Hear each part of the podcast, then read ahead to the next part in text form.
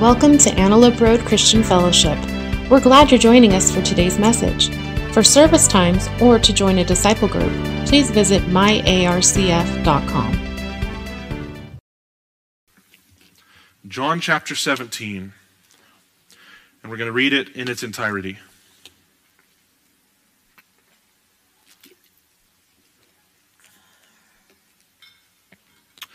Yeah, Pastor Greg forgot to find the page number for you guys. 898. Thank you, sir. 898 in the hardback.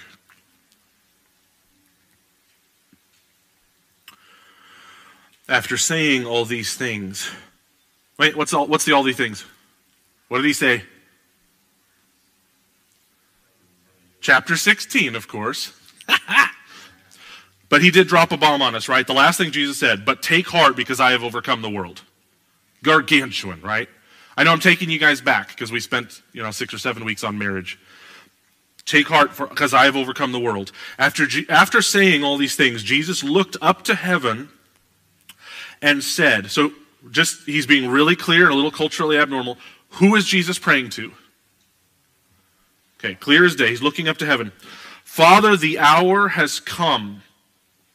Glorify your Son so he can give glory back to you for you have given him authority over everyone. He gives eternal life to each one you have given him. And this is the way to have eternal life to know you, the only true God, and Jesus Christ, the one you sent to earth. I brought glory to you here on earth by completing the work you gave me to do. Now, Father, bring me into the glory we shared before the world began. I have revealed you to the ones you have uh, you gave me from this world. They were always yours. You gave them to me, and they have kept your word. Now they know that everything I have is a gift from you, for I have passed on to them the message you gave me. They accepted it and know that I came from you, and they believe you sent me. My prayer is not for the world, but for those you have given me, because they belong to you. All who are mine belong to you, and you have given them to me, so they bring me glory. Now I am departing from the world. They are staying in this world. Isn't it funny he doesn't just say, I'm going to die? If you and I were praying this prayer, like, Lord, I know you're, I know you're, I know you're taking me home soon. I know I'm going to die. And he's like, I'll fly away, old glory. I'll fly away. He knows what's coming, right? Nobody else knows what's coming. Death, burial, resurrection, another 40 days of ministry. And his disciples sitting around amazed instead of getting about the work, right? Now, verse 11, now I'm departing from the world. They are staying in this world, but I am coming to you, Holy Father. You have given me your name. Now protect them by the power of your name so that they will be united just as we are. During my time here, I protected them by the power of the name you gave me. I guarded them so that not one was lost, except the one headed for destruction, as the scriptures foretold. Now I am coming to you. I told them many things while I was with them in this world so they would be filled with my joy. Isn't that cool? Jesus didn't tell us a bunch of things so we would be bummed out and go, oh, well, I guess I gotta. Right?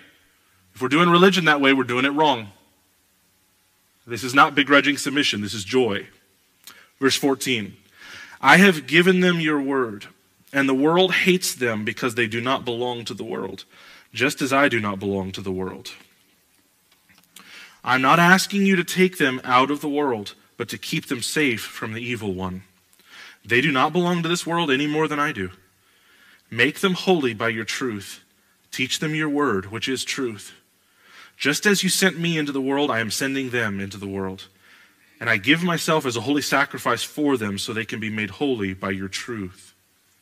I am praying not only for these disciples, but also for all who will ever believe in me through their message. Is that you, Christian? Jesus prayed for you. I pray that they will be all be one, just as you and I are one, as you are in me, Father, and I am in you and may they be in us so that the world will believe you sent me. I have given them the glory you gave me, so they may be one as we are one. I am in them, and you are in me. May they experience such perfect unity that the world will know that you sent me and that you love them as much as you love me. Father, I want these whom you have given to me, given me to be with me where I am.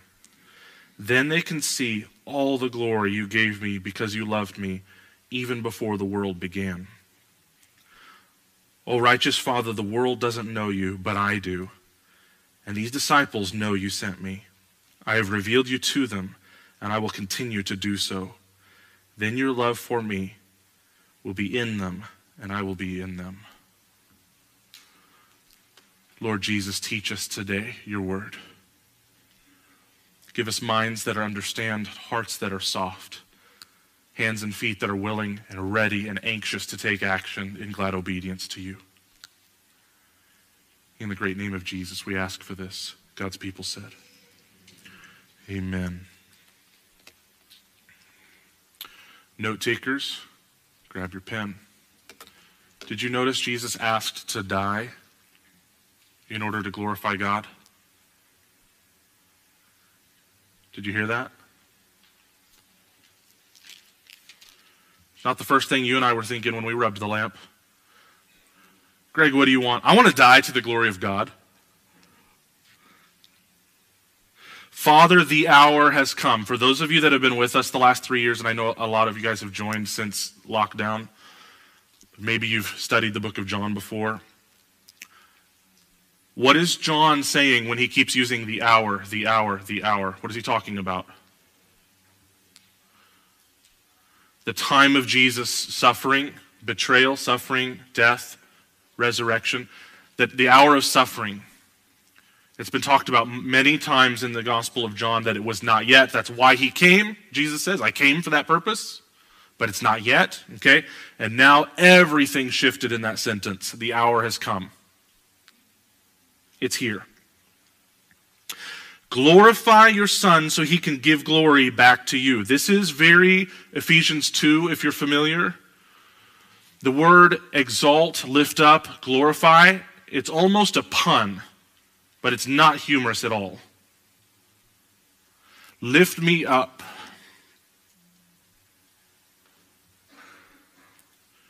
It's the exact same word that Paul uses in Philippians 2.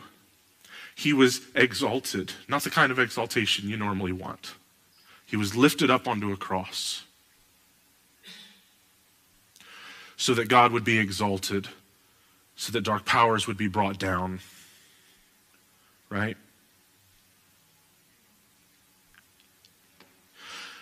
Glorify me, your Son, so that I can give glory back to you.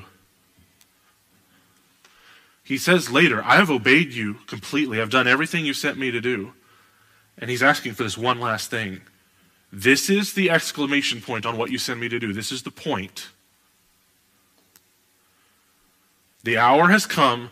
Glorify me so that I can glorify you. If you love Jesus, pray for Jesus' death to bring glory to God. He already did it, He already paid the price. He said, Where the Son of Man be lifted up, I'll draw all men to myself.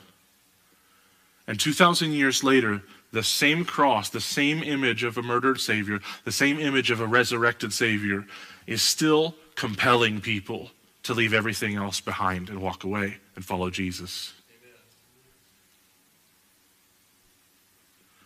It's really odd.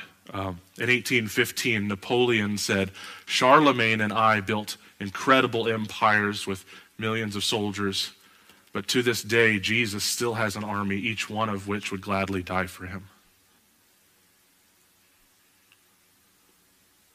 How is that true 1800 years after the fact? I still submit to you, it's got to be an empty tomb. Too many nice guys died 2,000 years ago. Plenty of nice guys died. Been there, done that. Christian, Jesus died to draw all men to himself. So pray that prayer with him.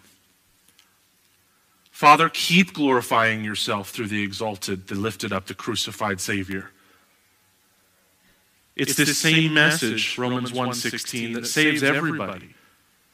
God took on flesh and died on your behalf to wash away your sin. And Christians, we play at least two roles in evangelism. We do the thing that God told us to do. We testify, we share who Jesus is and what he has done. But we also, also ask God to do the stuff that only God can do. Any Christians here, you know how to change the human heart? Anybody? No? Got, a, got that magic wand? No? Okay. So, there is something that has to be made alive. Jesus called it the second birth back in chapter 3, being born a second time. You can, if you're a Christian, share the good news of Jesus Christ with your friend, family member, neighbor, all you want. But if God doesn't do the God part, then what was the point? Or what if God is waiting to do the God part, but He already commanded the saint living next door to go share the gospel, and that saint is just not interested in obedience? Well, they might get mad at me. It is one of the biggest mysteries of the Christian faith. If anybody tells you they've got it figured out, they're lying to you. God, in His sovereignty, has chosen to do God sized things and has told His people to do things that would not work unless He did His part. There's a partnership between God and His people, all the way back to Moses. Anybody who grew up going to Sunday school, those ten plagues, where God is smashing Pharaoh, did God need a stuttering, murdering coward like Moses to smash Pharaoh? But a loving, initiating, takes on flesh and is amongst his people, God says, I want to make much of me through the broken you. Let's go. Christian, Jesus asked the Father, Exalt me so that I can exalt you. Glorify me so I can glorify you. And 2,000 years later, his glorification on a cross is still the hope of the world. Let's pray that God continues to glorify himself. And let's tell people how much Jesus has loved them through the cross. That's our fourth core value. Go tell people about Jesus. How big of a jerk do you have to be to find water in the desert and tell no one. And maybe you're skeptical yourself. Maybe you think these Christians are dumb for believing in heaven and hell. The Bible's true. You can call us dumb. But agree with me on this. If we think heaven is real and we don't try to get you in, we're evil. If we think that hell is real and we don't try to get you out, we're evil. Even if we're deceived, even if we're stupid, even if we did seventh grade three times. Christian, ask God to do God's part in saving people and then share the gospel doing your part. Because this is what Jesus asked for. Let's take our cues from him. What is he asking for? Who knows how to get rid of a couch?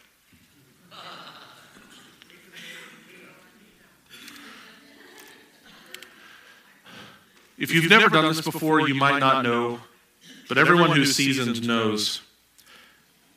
What is the difference between a couch with a sign that says free and a couch that has a sign that says $100? What's the difference?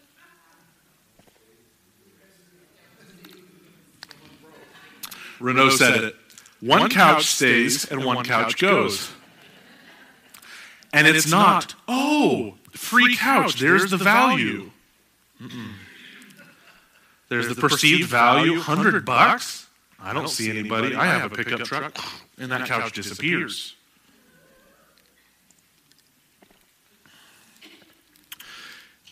Brothers and sisters, this is part of the problem with 20th and now 21st century evangelism. When you, as a Christian, Tell your friend, tell your sister, tell your father, tell your neighbor. God's love is free. His forgiveness is free and it costs you nothing. Is that true? Say yes. Don't, don't, don't toss your doctrine points. It's absolutely true. It's totally, completely true. Is the love of God unilateral and free? Yes.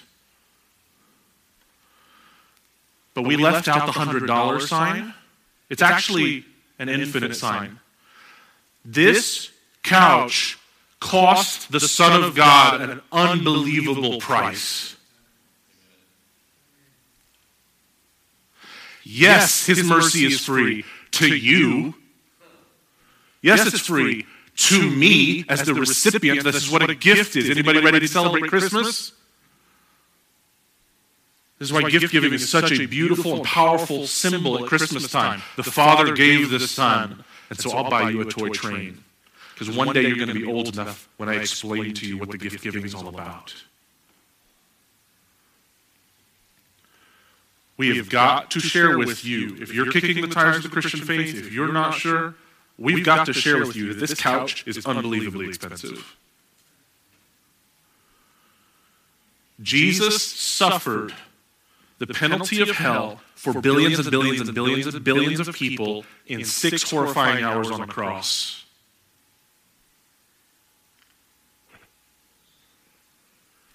And the couch is free to you.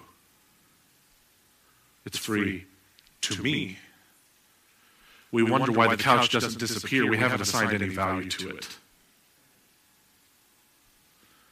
Those of you who love Jesus, let's assign some value to the forgiveness of God. Let's not accidentally let it sound cheap, because it wasn't. Second, what did Jesus ask for? He asked to go back to heaven, and not just to go back, but to go back victorious. Jesus asked to go back to heaven victorious. Look at verses 4 and 5 with me. I brought glory to you here on earth by completing the work you gave me to do. Again, I keep telling you guys, if you're not a guest, I apologize. If you're a guest, I apologize. I've been saying this so many times. Because Jesus, not, Jesus does not lie, and because he is sovereign, he can absolutely do whatever he wants to do. You and I, we're not on that plane, right? We're not sovereign God. He talks often about the cross in the past tense. He is so committed to it. So he's talking about this completed work of the Father, even though the biggest part is about to come. Okay? I brought glory to you here on earth. He's just talking about his whole coming to earth at all and everything he's accomplished by completing the work you gave me to do. Now, Father, bring me into the glory we shared before the world began.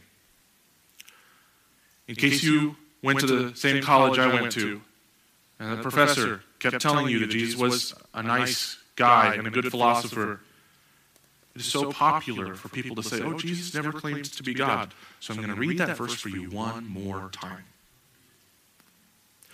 Father, that's already a claim to deity, but whatever. Bring me into the glory we shared before the world began. We shared. That's co equality with the Father. We shared it. Before time, the whole young earth, old earth debate, Big Bang, not Big Bang, whatever you want to say about it. Jesus said, I'm equal to the Father. And before I took on flesh, I shared the same glory as the Father. That Father that made Isaiah in chapter 6 of Isaiah soil his pants, woe is me, for I am a man of unclean lips, of a people of unclean lips. That kind of glory. The temple is filled, and the priests can't do their duties and have to run out of the temple. Like they can't breathe because God is so beautiful and glorious, they can't function. That's who I've been since eternity past. That's what he just said in verse 5. Most popular professor at Berkeley? No, he was not. No, he was way more than that. Or he was lying to us, or he was crazy. He asked to go back to heaven, not to go to heaven, to go back, and to go victorious. So he's wanting to accomplish everything that the Father sent him to do. He's saying, I'm doing it, and I'm excited to come back to heaven victorious. You might have seen this on YouTube. So, Luca, I feel bad for him. He's famous for the wrong reason. Luca was in a bicycle race about four years ago, I think. Crossed the finish line, he was ahead of the second person by like 100 yards. A really large gap. And if you know anything about aerodynamics, when you put out your hands to celebrate like this, you're no longer moving fast. Okay? He's cheering, he's yay, I won the race, etc.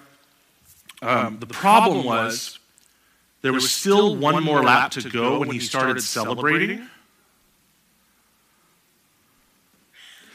The lack of inertia, however long it was when he, he figured it out, there's one more lap, go, go, go, whatever. The lack of inertia, probably the embarrassment, and everybody behind him going, oh, oh my gosh, he celebrated. Who knows? The combination of things. Everybody else went pedal to the metal, and he was, I guess, out of energy. And in one lap, he had sunk to 148th place. 147 bicyclists made up at least a 100 yard gap in the last lap. I don't know how long that lap is. He was an also ran by the time it was over. And this might have been one of the rare circumstances where the guy who won the race was not the one all over ESPN. The guy all over ESPN is the guy who should have won the race. 100 yards ahead, and if he can count and he knows where he's at and that there's one more lap, nobody was going to make up that gap. He should have won. But he celebrated too early. If you're a Christian, don't coast. God is not done with you yet. Now, this, a message like this doesn't necessarily resonate as much with us young bucks. But some people with some wisdom, some experience, some gray hair. Do you believe that God is done with you? Do you look back on the ways that you've served God in the past and you enjoy those good emotions and those good memories? But are you ever tempted to believe that was my ministry, that was my contribution, God is done with me now? If you are tempted, I want to let you know that you're still breathing. And you're breathing for a reason. And us young bucks need you. Part of, even though it sounds grim, part of embracing God's sovereignty is embracing the fact that I would be six feet underground if God was done with me. He did not purchase you at the high price of the cross to just use you for 60 years and the last 20, 25, 30 you coast. Back, to, Moses. Wasn't he 80 the first time God called him? 40 years as a ruler of a people, 40 more years as a shepherd. And he could have said, I think that God maybe is done with me. No, Moses, I have 40 years where you're going to be the ruler of the people as their chief shepherd. You're 80, and I'm just now culminating all of your life experiences into your calling. Are you glad that Jesus, after healing people and after performing miracles and teaching amazing ethics, he didn't get to the end of his three and a half year ministry and, well, world, I think that's good enough. I've already given you a lot more than you deserved. That whole cross thing kind of bums me out. Just the idea. So I am going to float up into heaven now.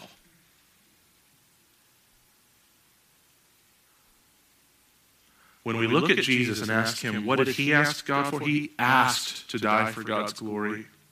He asked to go back to heaven, but not until he was victorious. Brothers and sisters, do you want to go to heaven now? Or do you want to go after Christ is fully victorious in your life?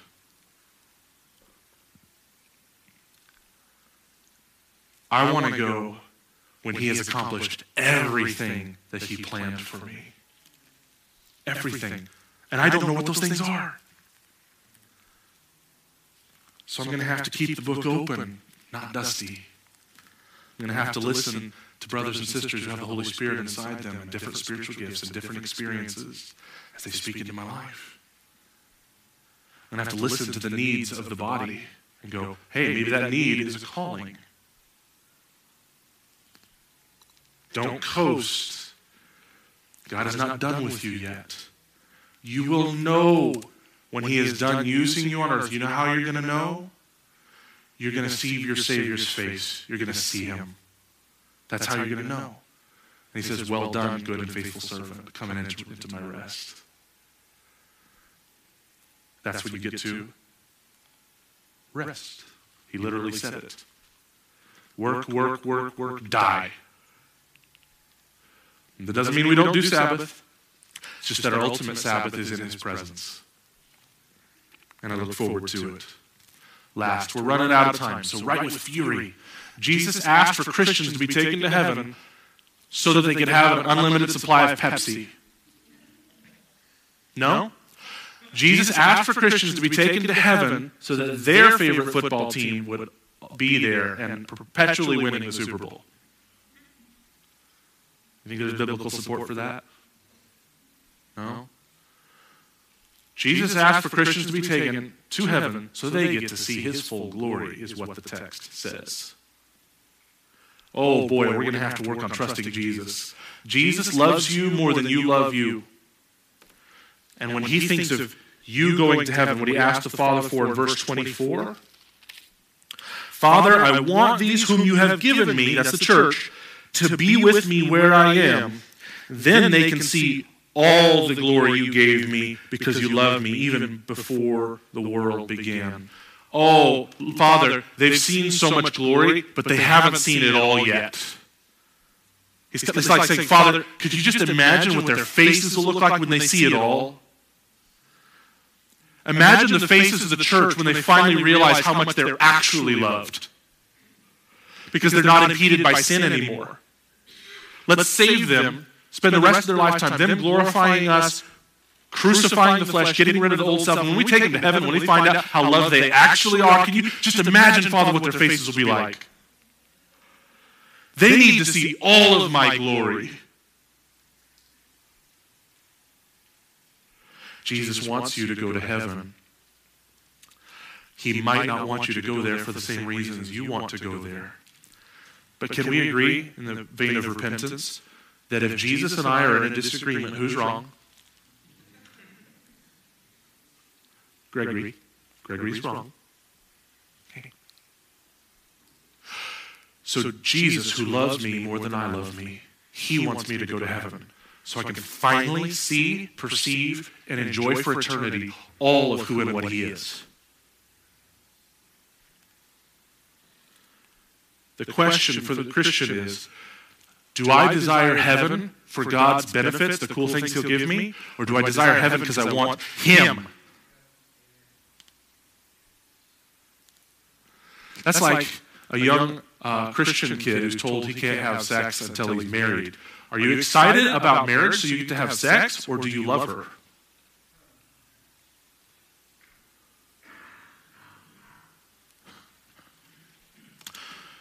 My best friend and I took our families about four years ago to the beach boardwalk in Santa Cruz. And I'll keep this brief because we're running out of time. Long and short of it is we bought a bunch of tickets and the kids are all excited, whatever. And one of the kids was really reticent to go on any rides, just kind of freaked her out. The other kids were fine. And uh, my friend was kind of getting frustrated with his daughter, as, as any of us would be. Kind of said, his argument was, honey, that's the point of the boardwalk, these rides. Like, that is the whole point. Um, and my question to the, oh, did I not? I didn't. I'm sorry. I forgot that I deleted those. My question to those of us who love Jesus is do we see heaven? Do we see that the whole point is that we get God? Do we realize that is the entire point? Uh, we're, we're, not going to, because we're going to be sinless, we're not going to get there and throw a hissy fit over, well, I thought heaven was going to be this, and I thought I'd have that, and I thought I'd have this. Like. No. There'll be no selfishness, there'll be no entitlement, right? There'll be nothing like that. The whole point of going to heaven is to get God. That's the point. If you're a guest who's exploring faith, here's what I want to call you toward. And then I'm going to pray and we're going to watch some announcements. The Bible, as offensive as this is, it's true, so we proclaim it. The Bible says that every one of us, because we have chosen sin, we are all God's enemies until we agree with Him and He changes our heart and He makes us a friend. An enemy doesn't mean that you're aware necessarily that you hate God. It just means I am the king of my life. I am in charge, period. I have the final say on all things. You could even be an active churchgoer and still be an enemy of God. That's what Saul of Tarsus was, the first part of his life. If Jesus is a little add on and you listen to him when it's convenient to you, you are still on the throne of your life. Right? I want to invite you, atheist, agnostic, Mormon, Muslim, thinks you're a Christian, but this gospel is bothering you. Wherever you're at, I want to invite you to stop fighting God. Stop fighting Him. If Jesus is not Lord in every single way over every part of your thinking and your behavior and your passions, He's not God, you are. And I tell you that because I love you. I tell you that because Jesus loves you and He told me to tell you. He is inviting you into something that is so much better, and repentance for you is really broad. It's your entire life saying, Jesus, I've been wrong in running my life. I've been wrong in treating myself like I'm God. That is all wrong, and you are right. You are the Savior of the world. Your cross is sufficient to wash away my sin. Nothing else is going to wash it away. And that's what we invite you to as a Christian church who believes the Bible is true. We keep, will keep calling to you to let go of controlling your life. It's an illusion anyway. All you need is a fire or a hurricane or an election, and everybody loses their mind because they thought they were in control. Or a flood. Or if you're lucky, a flood while there's a fire. I'm going to pray for us. Lord Jesus, there's so much going on in this chapter, and we want nothing less than transformation from your Holy Spirit. God, if we find ourselves believing your gospel uh, for the very first time today, thank you. Thank you for saving us. God, I ask that your gospel will be as effective over in the Pringle building with our littles. God, those of us who already love you, teach us how to pray. As we watch you, Jesus, pray. Give us the humility and the hunger to take lessons from how you pray and to pray for the same things. That you be lifted up and you draw men to yourself. That you'd be the point. That our life is just simply poured out as a drink offering for your glory. Help us to pray like our Savior. And it's in our Savior's name that we pray. God's people said. We're going to watch a video, then I'm going to have one set of instructions here about Pumpkin Blast, which many of you know is in eight hours. So let's watch the video first. Well, good morning, ARCF family, and happy Pumpkin Blast Day. Yep, that's right, today's the day. If you've got kids, then make sure you come on back here tonight from 6 to 8 p.m. for a free carnival to have a chance to win prizes and candy. And don't forget, we'll have pumpkin pie here for just $2 a slice. And all of it benefits our Citrus Heights Little League. It's going to be a fantastic evening. So come on back tonight at 6 p.m. We are just one month away from our annual Holiday Boutique and Craft Fair hosted by Women's Ministries. This year it's being held on Saturday, December 4th from 11 a.m. to 3 p.m. We have over 30 vendors signed up this year. Most of them have never been here before. We are so excited to be able to welcome in new people to our buildings. And this year we're asking for some help. We need four friendly volunteers to act as tour guides on campus to make sure that everybody knows where everything is. And we also need some help with setup and cleanup. So if you're able to help out in any of those areas, please make sure that you go to the back table in the worship center to sign up. You can also head to myarcf.com slash boutique help.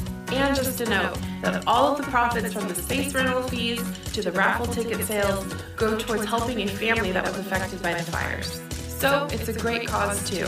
So, whether you're able to help out or not, please make sure you mark your calendars for Saturday, December 4th from 11 a.m. to 3 p.m. Come down and do some shopping and just have a great time welcoming people here on campus. In case you're unaware, we are associated with the Church of God out of Anderson, Indiana. That association is broken up into different districts across the country. And so we're a part of the Northern California District. And this coming Saturday, the pastors in our district will gather together here in Sacramento to hold the annual business meeting. Now, I tell you all of that to tell you this. This Friday night, November 4th, the district wants to kick off the business meeting with a night of worship and prayer. And you are invited. This is going to be an opportunity to gather together with other church families and just spend some amazing time in worship. So if you'd like to come, it's going to be held this Friday at 7 p.m. at the First Church of God that's located on 58th Street in Sacramento. If you'd like to get more information, please visit the website listed below and click on the event name Advance 2021. The district hopes that you can make it there. All right, church family, that's all I've got for you. As always, please make sure you grab yourself a bulletin, read it left to right, front to back for more events and more information.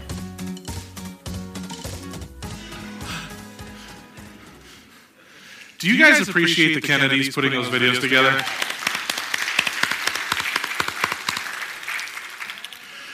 Two quick things to prepare us for tonight. Uh, if you're a guest, we've got a uh, kids carnival going on in this room and in the connection center uh, at 6 to 8 o'clock tonight that we're about to get ready for. Um, two things, real quick. Who here ever experienced coming home and smelled the delicious smell of a hot apple pie? And no sooner did you get an idea, your mother said, No, that's for Auntie Susan, she's coming over. Or for, it's for company, it's for guests. Anybody experience that? Okay. As, as painful as those moments are, that's what service is. There are times where exciting things are happening, but it's not for you, it's from you. Our family is giving this, okay? This is uh, a, a pseudo announcement. We're having a parents' night out in December. And I'm telling you about it now because there's going to be a sign up table at the Christmas booth tonight. We have we are creating an event where parents can drop off their kids for free babysitting. We're going to feed their kids a pizza dinner and do arts and crafts, tell them the Christmas story, show a Christmas movie, and parents get three hours to go catch a movie, go on a date, go out to dinner, what have you. This is an external ministry, okay? This is our church family serving the city. And we only have 25 slots for kids kindergarten and younger. We have 25 slots for kids first through sixth grade. So I want to ask you if you're um, you love Jesus and you call this your church home, please do not sign up at that unless you are planning to be one of the 16 adults. There are going to be eight adults with the little kids, eight adults with the big kids. The Kaisers will be there. I know I'll be there. I don't know. Maybe if you are working there, then sign your kids up and they'll take some of the slots if you've got kids and you want to work it. But if you are not working it, please do not sign up for that because that is a ministry to our city. Does that make sense? Say yes? Awesome. Thank you. So, here's what's about to happen. All these chairs are going to get broken down and stacked and cleared out. We're going to leave behind maybe 20 or 25 chairs. And we're about to set up all the games. If you signed up for a game, I'm going to ask you to come into the music room, now the office, and I'm going to find your game out of the closet and hand it to you. Any young bucks that want to help move, there are a couple of things that are heavier. Most of them are not. And Sherry is in charge of telling you where to go and how to get there. That's technically true. Sherry is in charge of the floor plan, so you maybe you're in charge of Chuck a Duck. I'm going to hand you Chuck a Duck and give you a couple basic instructions for your game. You're going to come in here and Sherry's going to tell you where to set up. You do not have to be working a game to help with setup right now. You don't. Okay? So any able-bodied person who's willing to stack chairs and help bring the games out, um, we're going to do some decorating. Miss Summer's in charge of that. Miss Summer, do you need help with decorating? Okay, Miss Summer, raise your hand so everybody knows who you are. If you want to help with decorating, talk to Miss Summer. She's the queen highnessness of decorating, so you do whatever she says. All right? I love you guys. Have a great week.